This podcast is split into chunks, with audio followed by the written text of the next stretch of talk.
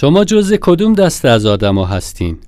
یه دسته هستن که اعتقاد دارن شرایط زندگی پدر و مادرشون باعث شده خوشبخت نباشن و نتونن تو زندگی موفق بشن.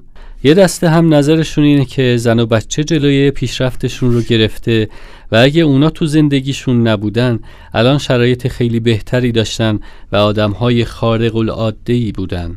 یه دسته هم هستن که اتفاقا کم هم نیستن. اینا به شدت معتقدن که جامعه، دولت، حکومت و خلاصه ساختار مدیریتی حاکم شرایط رو برای اونا سخت کرده و اینا دارن تو این شرایط حروم میشن.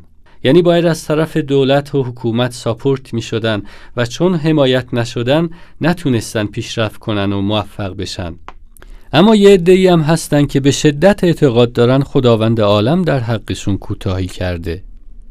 یعنی میگن ما تو یک کشور درست حسابی که به دنیا نیومدیم که هیچ خانواده و کس و کار درست حسابی هم که نداشتیم کاروبار درست حسابی پول و سرمایه هم که پیدا نکردیم حتی خود خدا هم استعداد خاصی توانایی خاصی به ما نداده که بتونیم آدمهای موفق و شایسته ای باشیم. خلاصه اینکه میگن از هیچ چی شانس نداشتیم از دست خدا هم شانس نیاوردیم. اما حالا یک نکته.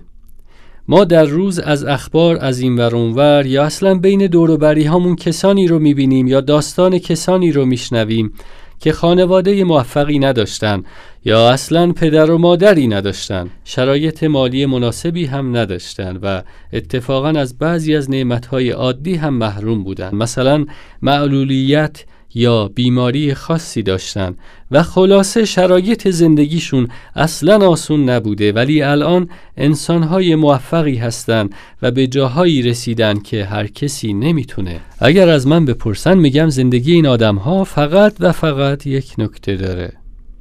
اونم اینه که این آدم ها تصمیم گرفتن به جای غور زدن و شکایت کردن مسئولیت همه زندگیشون رو خودشون به عهده بگیرن. در واقع اونا به دنبال مقصر نرفتن. منتظر هم ننشستن که یکی از غیب بیاد نجاتشون بده. فقط یه روزی یک جایی تصمیم گرفتن مرد و مردونه صد درصد مسئولیت زندگیشون رو خودشون قبول کنن. همین.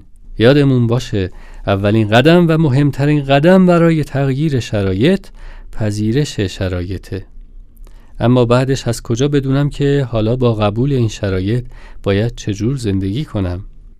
ما در کارگاه اختیار انتخاب و مسئولیت پذیری به شما از قدرت فوقلاده اختیار میگیم و با هم یاد می‌گیریم که چجوری میشه از یک زندگی اجباری و تک انتخابی به سمت زندگی با انتخابهای آگاهانه سفر کنیم. زندگی با باور به قربانی شدن و مجبور بودن و زندگی اختیاری با پذیرش و انتخاب همه شرایط موجود دو سبک زندگی کاملا متفاوته. و فقط این ما هستیم که باید تصمیم بگیریم آیا میخواییم از روی صندلی قربانی بلند بشیم یا نه. یادمون باشه نمیشه جلوی خیلی از طوفان‌های زندگی رو گرفت ولی میشه با آگاهی و آمادگی قایق زندگی رو به سلامت به مقصد رسوند.